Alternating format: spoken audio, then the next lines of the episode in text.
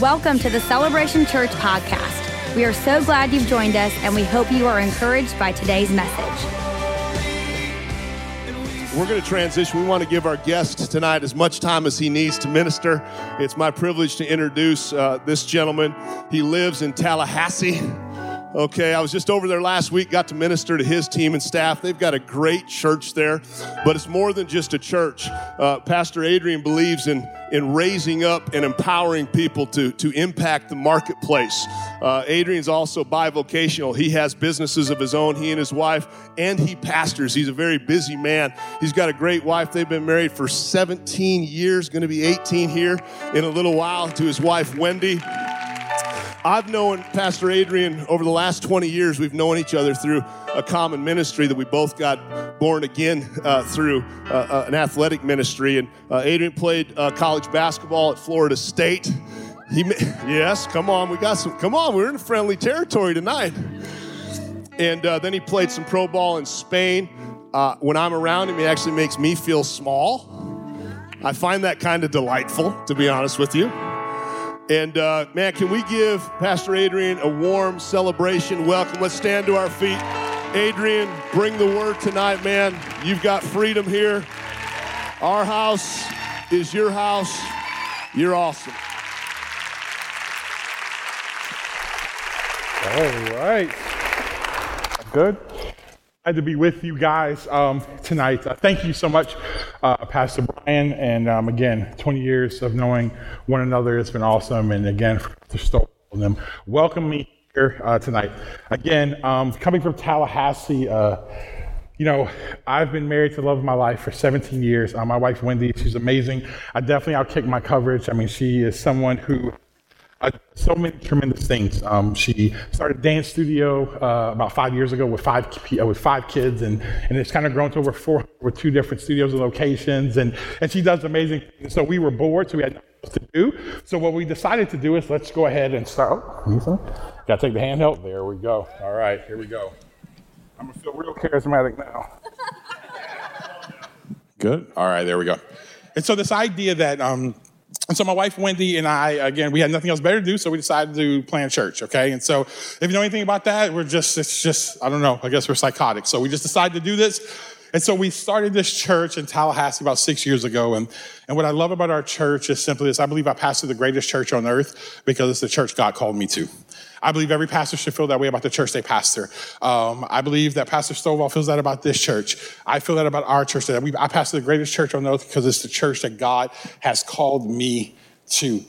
And here's the reality our church is filled, it's split right down the middle. As an African American man um, in the South, I pastor a church that's 45% white, 45% black, 10% other ethnicities. I mean, in our church, like we got people who want to make America great again. We got people who want to feel the burn, people who love Nike, people who love Nike, hate Nike, Neo Stan. Like it's just what it is. So I spend most of my time just trying to get everybody to kill each other. That's pretty much my job. And so, but I love it. And it's a group. And, and here's what I love about the working. I tell people all the time when people talk, because again, less than one, 6% of churches in all America are diverse. And when I say diverse, that's 80 20. But less than 1% are pastored by African American men. And so when people say, man, your church is so diverse, that's not the part that I'm proud of or that I feel it's a working of the Spirit. Listen, we go to Starbucks, we sit on airplanes with people who don't look like us. But what matters to me is when the reality that there's a man who's in our church who's 70 years of age, he reads Breitbart all the time, watches Fox News, but he has a young man in this church who believes Black Lives Matter and they do life together. Sitting in church with people who don't look like you, we should not get a round of applause in the church world. The fact that that's rare is absurd with the fact that it said that Jesus came to break every dividing wall, every hostility that there were. And I actually believe that in the time that we're living in right now, what God is up to in the earth is He is building these places to where when people walk in, they can't explain it. They may not agree with your theology. They may not say, I don't know if I believe in this God, but when they walk in to places of God, they walk in and say, This just feels right. Like it just seems right. where people have room to be who they are. Because if you want to build diversity, you can't just want people's skin color and not bring their culture with them. And what we tend to do in church spaces is that we want your skin color, we just don't want your culture. And see, what we do is we build this conformity. Listen, just so you know, this is how the whole thing is going to be, okay? Like, what I mean by that is this, like, I just start from the gas. My gas, my foot's on the gas, and we're just going, okay? Um, but I believe it matters. Because when you really think about it, what happened with the Israelites? They went to the promised land. There were spies that went. And when they came, they had fruits. And they brought back fruit and saying, hey, we got this over here.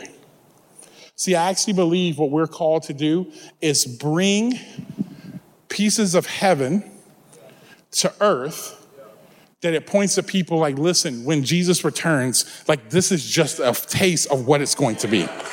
That is just a taste of what it's going to be. And so that's what we do, and it's a lot of fun doing it. But before we get started tonight, here's what I want you to know. Like, listen, we don't have time to waste, okay? So what I want you to do and what I want you to understand tonight is this, is not to think about anybody else. I want you right now to focus on simply you and Jesus.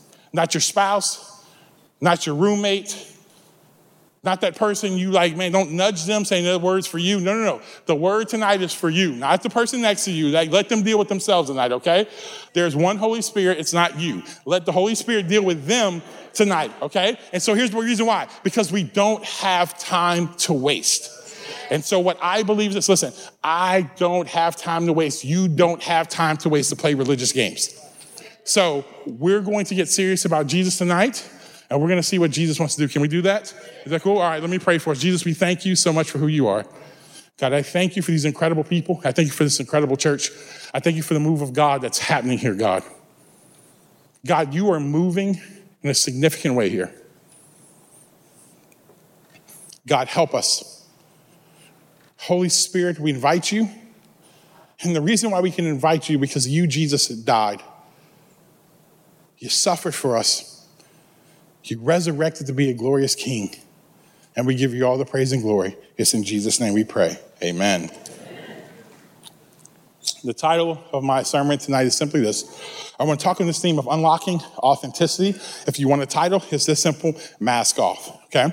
So, anybody in here who listens to the future, there you go. All right? And so, some of you guys went right over your head. Um, and so, but this idea of mask off. About eight years ago, I sat in the office of a therapist. I was deeply in love with Jesus. I really wanted to honor Jesus, but I had real pain.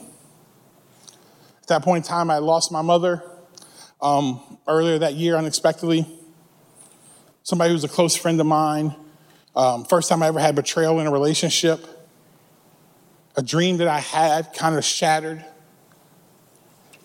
And I found myself sitting in a therapist's office. As I'm sitting in his office, he begins to talk to me and asks me one question. He says, Adrian, have you ever asked yourself, why did God ask Adam after he sinned where he was at? Now, you have to understand that I love the Bible I've preached the Bible now. I mean, through, pretty much uh, two years after getting saved, I started preaching the Bible.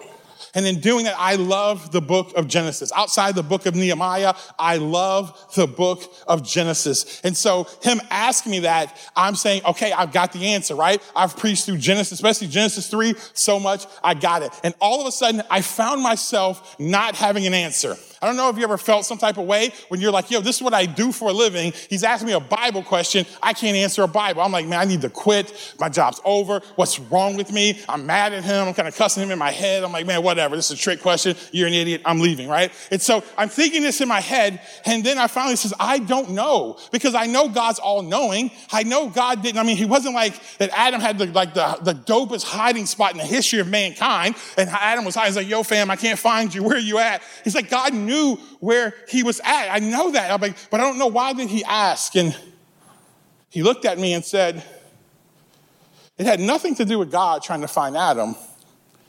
He wanted Adam to know, did Adam realize where he was at now because of what he has done? Where he now stood in relationship now with God because of sin that had entered the world. And he looked at me. He says, Adrian, you say the right things, you do the right things, but you have no idea where you're at. You give God PR, you give God PR prayers, you give God surface level stuff that you think He wants to hear. And in your heart, you want to do what's right. But you are so distant from your head and your heart, you have no idea where you are at. And let me tell you this as I was preparing to talk to you guys, what I feel from the Spirit of God is this. For many of us in this room, you love Jesus, but many times you walk around as imposters and, and, and actors and those who should win an Oscar because you have no idea where you're really at that you say the right things and you show up to church and, and man, I lift my hands in worship. But when you begin to pray and you begin to go, you give God all the right answers, but deep inside, you are really frustrated. You're really mad at God. You're disappointed. God, why did this happen? Why did I have to lose this loved one? Why did my spouse walk out? God, why am I financially here? God, why am I emotionally here? And that's how you really feel, but you never tell God that. And let me just clue you in. He already knows.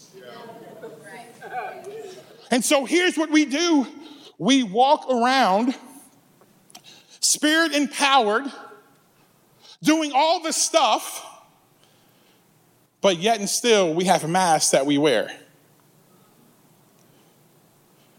And we mask the gifts of the Spirit, all the charismatic stuff, and it looks good, but we are just imposters and we say we have the Holy Spirit in us, but we're really not living authentic lives.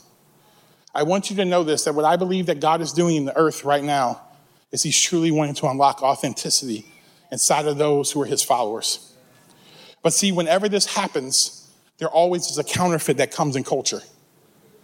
See, we see in the 60s when God began to want to unlock the reality of the church for so long, had these guardrails and these things of talking on the idea of sex and beginning to, and I believe God wanted to be able to, to let the world know and let this church know that listen, yes, it's for procreation, but also that God made this and that you should talk about it. It's a good thing to talk about. But just when that happened, the sexual revolution took place. And all of a sudden, when these moments happen, the church goes to one or two places. It goes to full head down and goes straight towards where the world's going, or they go to the other side and they build castles and walls up. And see, that's what happens. And right now, here's what we're happening. Society is saying that being authentic is reaching deep within, and whatever you pull out, that's who you are. Let me tell you this it does not matter how much I pray, how spirit filled I am, how much a move of God happens. There is nothing that is going to happen for me to ever be a horse jockey. I can feel like it. I could say it. I could buy the outfit, which nobody wants to see that.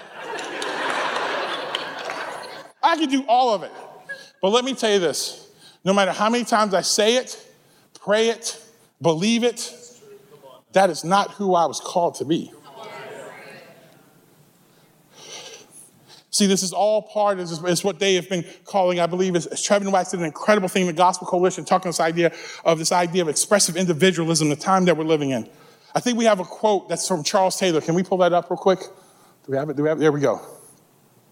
I mean, the understanding of life, which emerges within the Romantic expressivism of the late 18th century, that each of us has his or her own way of realizing our humanity that it's important to find and live out one's own as against surrendering to conformity with the model imposed on us from outside by society or the previous generation or religious or political authority. The spirit of the age is this. No one can tell me who I am. No one can tell me or define what I do. I'm going to do me. It's about me. It has nothing to do with anybody else. And what we've said, the greatest virtue of our time, the greatest virtue is to find out who I am. The highest extent of who I am, that's the virtue in today's culture, is that that's what it all matters. Who am I? I've got to find my purpose, my destiny. Everything is about me. And normally what that's about is everything to protect ourselves from every bit of fear and pain that we don't want to face. Most of us live lives just trying to be comfortable. And here's what I want to ask you how's that working out for you? Because when it's all said and done, it does not matter how much money you make, what type of job you have, hardship and suffering are going to come. You are not insulated from it because we live in a fallen, broken world. And see, what we do is right now, some people, they preach and what they say is that, man, Jesus just cares about your potential and he wants you to, hey, put the Holy Ghost on your potential and pull out and be whatever you want. Like Jesus is some magic fairy that you sprinkle Holy Ghost dust on you and all of a sudden you'll be whatever you want to be. And it's demonic and it's not of God. But here's the other side. What we do when we see that now is now what we do on one side of the aisle is to reject any part of us having an individual purpose and destiny. And anytime you say that, nope, that's, that's the world. That's, that's, that's, that's the spirit of the age. But what if I were to tell you that Jesus does and he's given you a purpose and a calling? But what if I were to tell you your purpose has everything to do with you and nothing to do with you? Because every God calling has everything to do with you because it's yours. Has nothing to do with you because every God calling is about the flourishment of humanity. And what God is wanting to do right now is this He's wanting to unlock authenticity. Spirit empowered people should be the most authentic people on the planet. But what I find, not only in our time, but through human history, Sometimes that's not the case. And what I believe what God wants to do tonight is if we're willing to be honest, if we're willing to take the mask off, that God wants to begin to do stuff because I believe real power flows when you live out a place of true authenticity. That word authenticity is simply this it's to be genuine, it's not copy, not fake. Some of us, you need to understand this. You have calling lust. You lust after someone else's calling. You want to whore yourself out to someone else's calling instead of being faithful to the one God's given you. And like, and why does this matter? Is because when we begin to live this way and we begin to act this way, it messes us up. And we get discontented with God. But see, I believe the Holy Spirit wants to empower us and the Holy Spirit wants to do something in us. So if you have a Bible, turn with me to John chapter 14.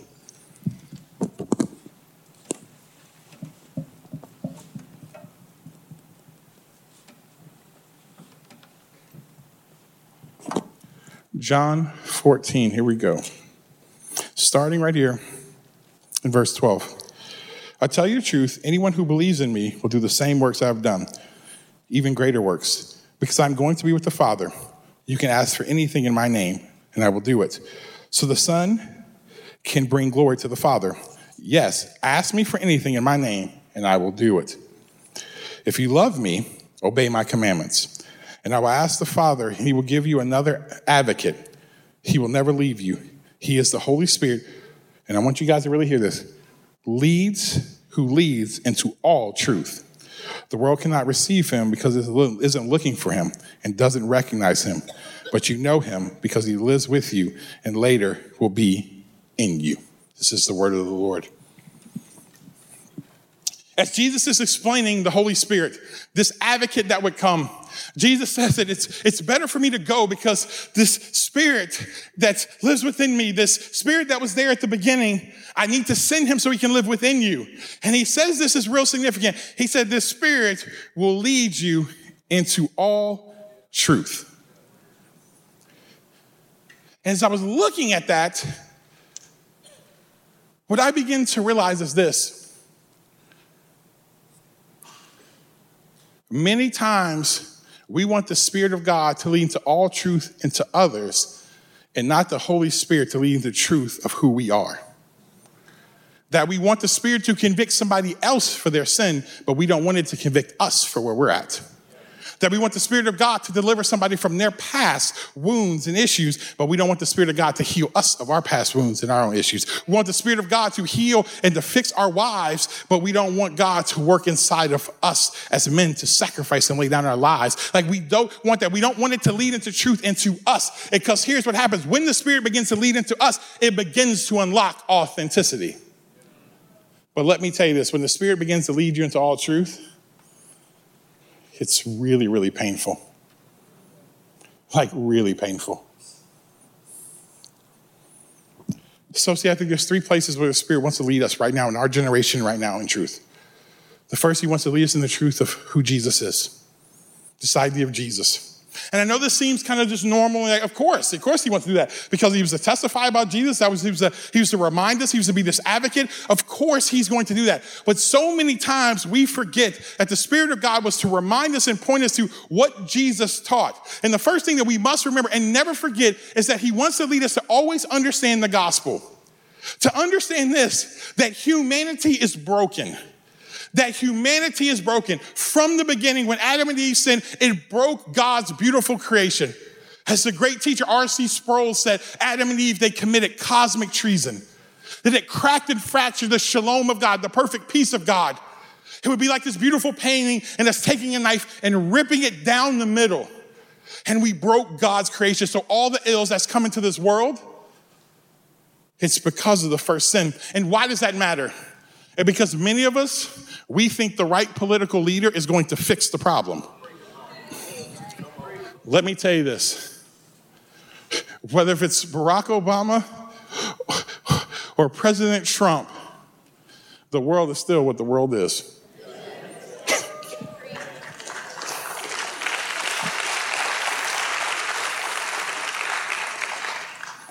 Some of us, you need the Spirit of God to lead you back into all truth is because you care way more about who sits on the throne of this nation than you actually believe who sits on the throne of heaven. Because here's what we do. Because if you don't believe it, let me tell you this. What you talk about, what you post on social media, what makes you so angry? Because if, if, if President Trump's in office, he's the Antichrist. If President Obama's in office, he's the Antichrist. And you break relationships and you break friendships and you do all those things. Why is that? Because that's what you worship. If you break a relationship based off of political things, that is your God. That's what you worship. And here's why this matters is because a world that's hurt and dying, a world right now that needs answers, is Jesus' followers who seem to have jumped into the crazy instead of leading with grace and truth, of standing on righteousness, but caring for that, that it's not mutually exclusive to stand for, to want to have our borders protected, but to care for the immigrants. They're not mutually exclusive to believe in those who protect and serve us, but to care for people of color where injustice is at. And let me tell you this Jesus followers who are spirit empowered need to remind, because why can we do that? Is because we know what's wrong with the world. It's not just because we need new education, which is important. We need clean water. We need better health care. All those things are important. They have their place. But never mistake that what's wrong with the world is us.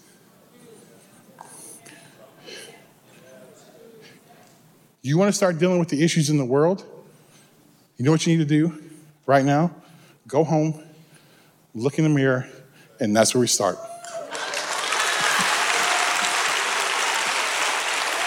Because that's the issue. And so it begins to lead us there. And why does that matter? It's because when it begins to lead us into all truth, we begin to realize how broken we actually are.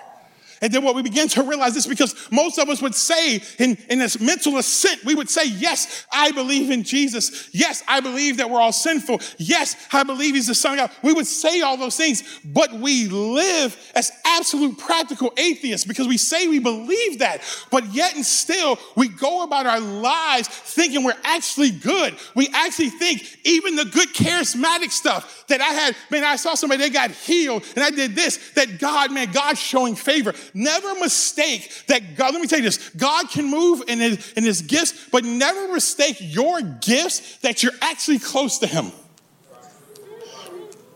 I can stand on any platform on God's green earth because God's gifted me to do it. But let me tell you one thing my heart can be so distant from God because it happened. When I said I was sitting in the therapist's office, people were getting saved left and right. But when they were coming to the front, literally I was having conversations in my head. I don't know if I believe this.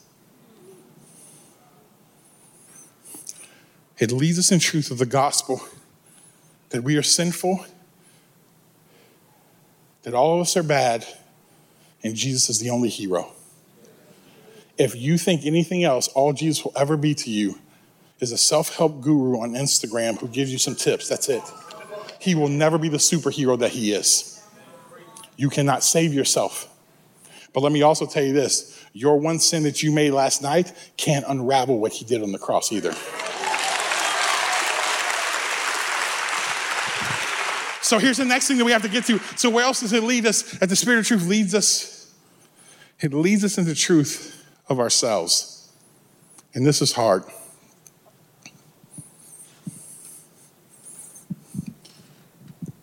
See, this is hard because most of us deal, we allow the Holy Spirit to just deal with surface level stuff. We see, a, we see someone post something on social media, right? Because everybody wins debates on Facebook, because that's where you go, right? but I'm all for it. I love, I love social media. But, but like, but let's see. But like, just say you saw something your friend posted, and you felt some type of way, right? Let's make it better. You went on Instagram. So, okay, so so I know we got the we got our, I mean, I say younger people in here, our high school kids, but listen, older people, y'all Instagram too, okay? Posting pics, you should not. So here's the deal, though. Um, but like, okay, let's just do this. Let's play this out. And so leading the truth into yourself, you post a pic on Instagram, right? And I mean, you talk about, listen, I'm talking about the angle was right. Lighting is right, right? I mean, like you literally took it down and took the picture 14 times, right? The lighting is right. It's perfect. I mean, you know, listen, I get it. You put the bikini pic up with the Bible verse underneath it because it's really about God. Um, or, you know, uh, uh, and so whatever. So you, you, you do that. And so you're ready to go. And all of a sudden you, you don't get the likes that you have. You thought you were about to get, you know, 20 likes or the most you ever got. This is about to be epic, and you get five. this thing, I'm I'm hitting to y'all. Some of y'all just need, I can just do an altar call right now because it's like, you're like, yo, that's me today. so here's the deal. But what we'll do is this. But we'll see somebody else. As we see somebody else's pic, and they got more likes than we did. And so what we'll do is we'll feel some type of way, but then we're, but you'll, you're good Jesus follower. So what you'll do is you'll say, you know what, man, here's what's going on in my heart, my soul. Okay, well, you know what? I know I shouldn't be envious. So what we'll say, I shouldn't envy. And so the Spirit of God will say that and convict us. That's good. But here's what we don't do. We don't allow the Holy Spirit to go four levels deeper because you got to begin to ask yourself, why am I so envious? Because, see, when you begin to allow the Spirit of God to unlock this, see, when you begin to go deeper, because, see, your greatest, many times, your greatest purpose is found buried underneath your greatest places of pain. Say it again. Many times, your greatest purpose is found underneath your greatest places of pain.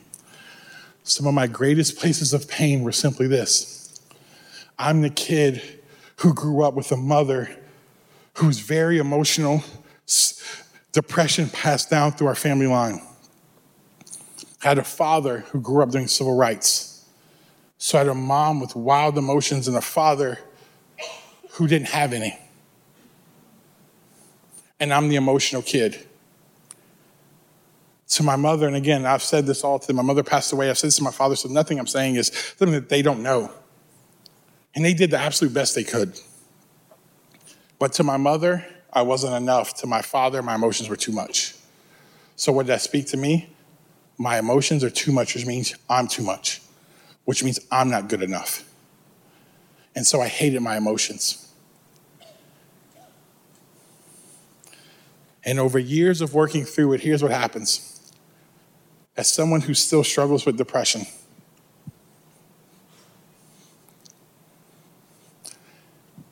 they've laid more hands on me, anointing me with so much oil, you can like deep fry like me. You know what I'm saying? Like I'm like, that's how much oil they've laid on me, right? And I'll never forget God speaking to me. This is my thorn, and this can be your thorn in your flesh, your depression, but my grace is sufficient. So my depression, so listen, and I want you to hear this.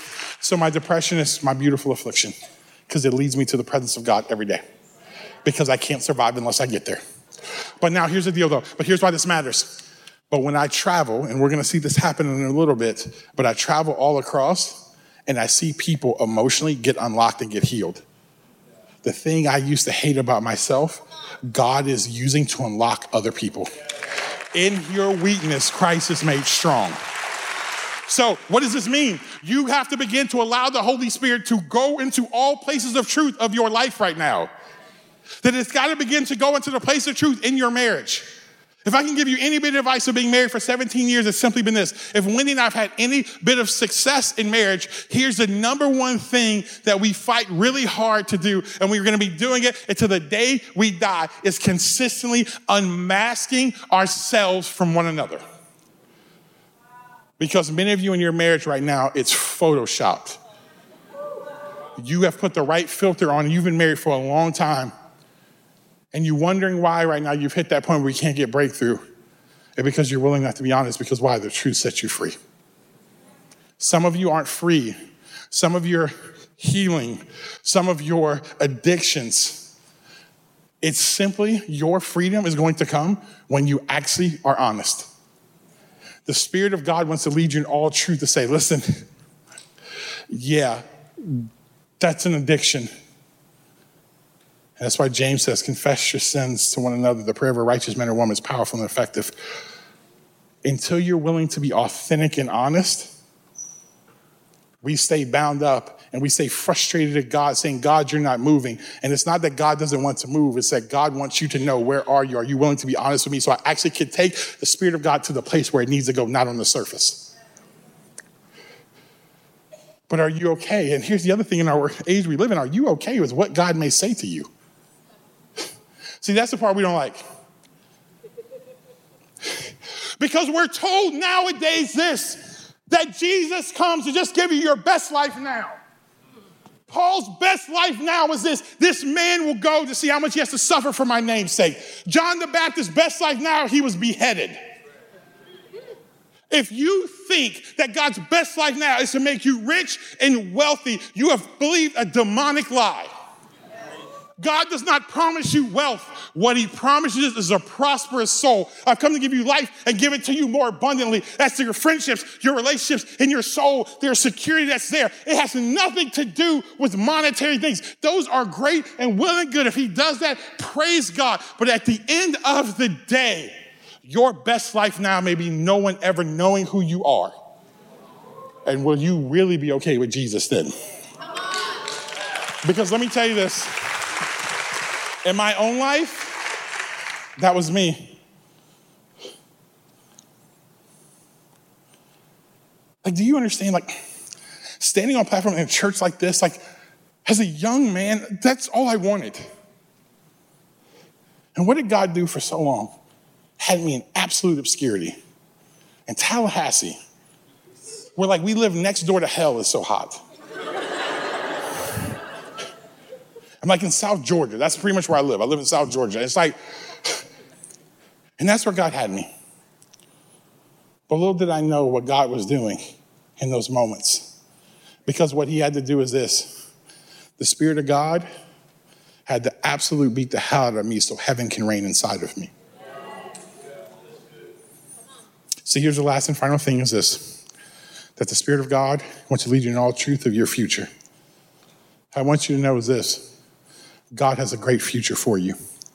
The Holy Spirit has something great for you. The Holy Spirit has something great for your marriage. The Holy Spirit has something great for your kids. The Holy Spirit has something great for your career. God wants to do great things. And it may seem, well, didn't you say it may struggle? Yes, but listen, when He begins to reorient you, and He begins to now change your perspective, you can begin to go to your job. And let me tell you this no matter right now what you think about your boss or you think about your company, when you begin to allow the Spirit of God to move in your life, it doesn't matter where God places you, you can begin to find joy, you can begin to you can begin to make impact. Why? Is because the circumstance in the place don't define you. The Spirit of God, Jesus, defines you. And so some of you are so frustrated at work right now, has nothing to do with your boss, it has everything to do with your perspective.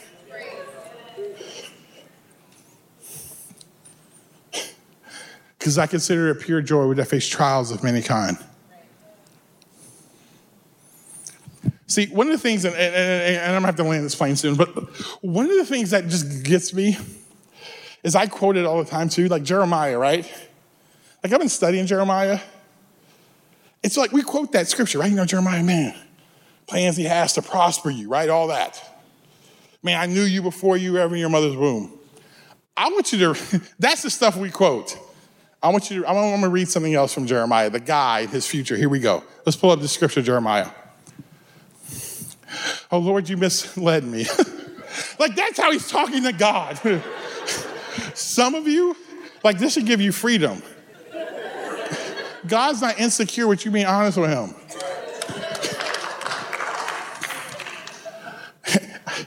and I allowed myself to be misled. Yo, like, I love the Bible because we read it with these, like, sometimes with these, ro- oh man, these guys, deep. Yo, like, this is like, you're gonna see, this is the writings of a manic depressive man. you are stronger than I am, and you overpowered me. Now I am mocked every day. Everyone laughs at me. When I speak the words, uh, when I speak the words burst out, violence and destruction. Listen, I know the plans I had for you. You know what Jeremiah's calling was? Was to tell the entire nation, violence, destruction, God's coming to judge you. That's his best life. Now, how do you think that went over? Not a lot of Instagram followers. So here goes this. When I speak the word, I shout. So these messages from the Lord have made me a household joke. But if I say I'll never mention the Lord or speak his name, his word burns in my heart like a fire. It's like a fire in my bones. I'm worn out trying to hold it in. I can't do it. Let's go to the next part. I have heard the many rumors about me. They call me the man who lives in terror. They threaten, if you say anything, we will report it. Even my old friends are watching me, waiting for a fatal slip, he will trap himself, they say, and then we will get our revenge on him. But the Lord stands beside me like a great warrior. Before him, my, per, uh, my persecutors will stumble. They cannot defeat me. They will fail and be thoroughly humiliated. They, their dishonor will never be forgotten. And now we'll skip to the next one few verses. Yet I curse the day I was born. May no one celebrate the day of my birth. I curse the messenger who told my father good news, you have a son. Yo, yo, he just, listen, he's a prophet. The, the, the man who just walked out delivered a child that says a son, that brother just got a curse and he didn't even do nothing. He was just doing his job. Let him be destroyed like the cities of old that the Lord overthrew without mercy. Terrify him all day long with battle shouts because he did not kill me at birth. oh, that I had died in my mother's womb, that her body had been my grave. Why was I ever born? My entire life has been filled with trouble, sorrow, and shame.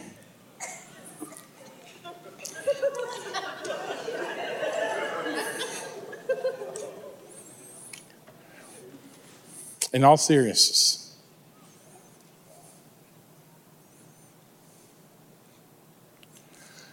We quote Jeremiah I know the plans that I have to prosper you. All these things.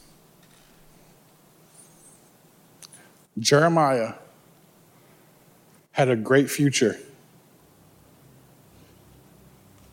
but his future hope was because he wanted to please God not society.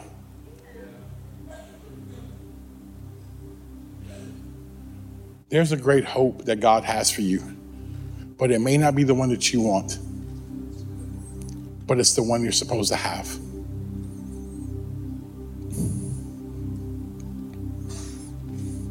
See, little what we don't know about Jeremiah was this. You know, we read Jeremiah 29, you can go later to read other passages in Jeremiah, and this is what we see. Jeremiah was being faithful to what God had called him to. And it says later in Jeremiah where he tells the people, he's writing to the people of Israel who were in captivity. And he says, Listen, these false prophets are telling you you're about to get out of there. You're not.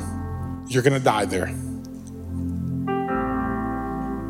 So plant fields, have children, pray for the prosperity of the land. Because the city prosper, you prosper. Many scholars believe and theologians believe that that letter is what Daniel read, which allowed Daniel to be what Daniel was called to be. Why Daniel was willing to interpret the dream of a man who probably had killed family members who had imprisoned him is because Jeremiah was faithful to his calling. Thousands of years later, we talk about this man, but he died with no real fanfare. But he was faithful. See, authentic life in Jesus is being faithful to Jesus and what Jesus has for you. See, I close on this.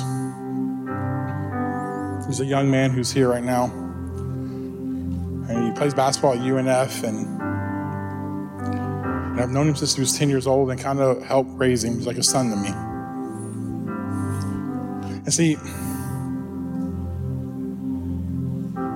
when I felt God had forgotten me, I thought He'd forgotten me. Had opportunities to go plant churches, do other things, other places, and God told me to sit. And God told me to sit for two reasons. This season is about your wife and what God wants to do with her, and this season is about this young man. You're responsible for helping him. And I curse God for that. God, what about me? What about my shine?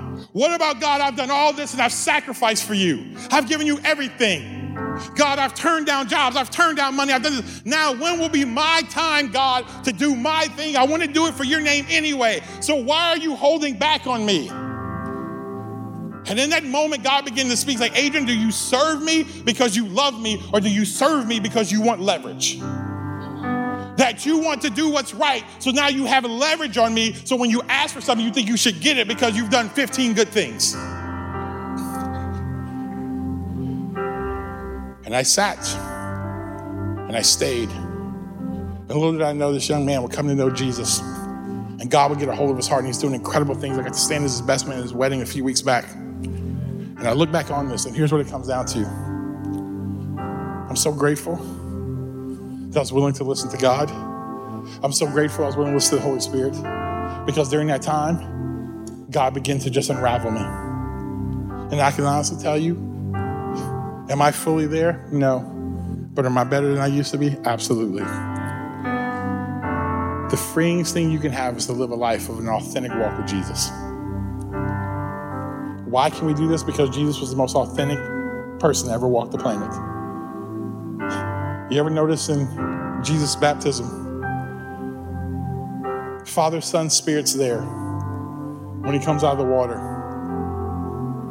See, in the beginning of the Bible in Genesis, we see the Father, Son, and Spirit there in the creation of the world. And when Jesus was about to begin his earthly ministry, we see Father, Son, and Spirit there for the redemption of the world. And in that, Jesus has said his Father, had, in the book of Mark, it says he rips open heaven and said, This is my Son, with him I'm well pleased. Jesus lived out of an uh, identity of who he was and was empowered by the Holy Spirit that's why the Pharisees and everybody else wanted him to do other things. He never did it. His disciples who were close to him abandoned him. He stayed faithful.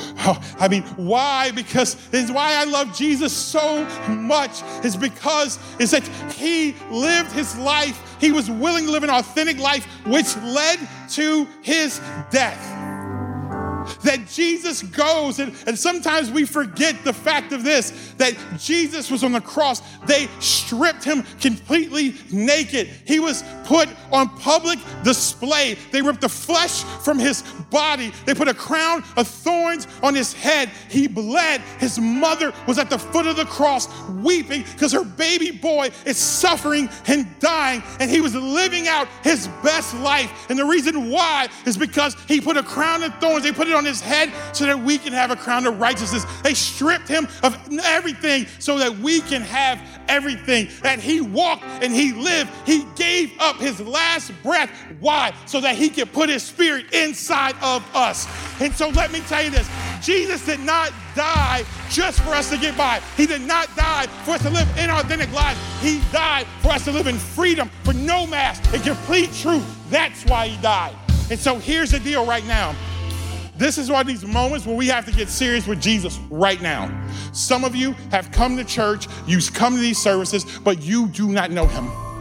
And I want you to know today listen, he wants you to finally be real with him. Are you willing to go all in with him? For some of you, you're in absolute addiction. And the reason why there's not freedom, you've been crying oh, out, you sing all the worship songs, but you don't pray to Jesus you don't tell Jesus. See, you know why David was a man after God's own heart? I truly believe this. It's because when you read Psalms, David was authentic before God. See, I want you to bow your head. I want you to close your eyes, and here's what I want you to do. See, if you're in this space and place and you're saying, listen, I really don't know Jesus. I may have said him as my Savior, but I've never made him my Lord. And tonight I'm saying I want to make him my Savior, my Lord. I want to give him everything. I want my life to orbit around him. You listen. If that's you, I want you to stand to your feet. That tonight you're saying, This is my boundary stone moment with Jesus. This is my boundary stone moment with Him. God bless you. That you're saying tonight is your night.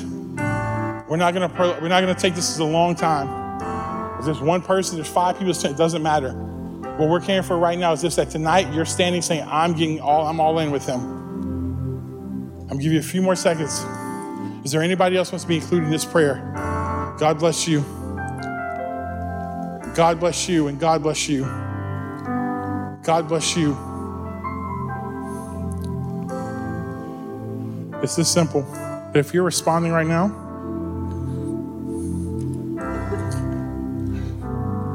it is simply telling Jesus, and I want you in your words right now to Him, just say, Jesus, I surrender. Surrender my life to you. I'm yours. No more games. No more playing around with you. I'm yours. I believe you died for me. I believe you're the only way. I believe you resurrected. I give you my life because you gave me yours. Father, I thank you for everyone who's responding right now. And God, what I pray for is this that this would mark them. God, I'm going to pray a dangerous prayer for them. That God, all the days of their lives, that God, that you would mark them. That God, even when they would want to walk away, that God, literally, your spirit would chase them down. That God, that they would never be able to go and touch and go back to where they used to be. They would never go back to is they would never want to go back to Egypt again, God.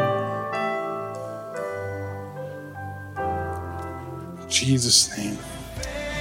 Thank you for tuning in to today's podcast. For more information about Celebration Church or to get in touch with us, please visit celebration.org.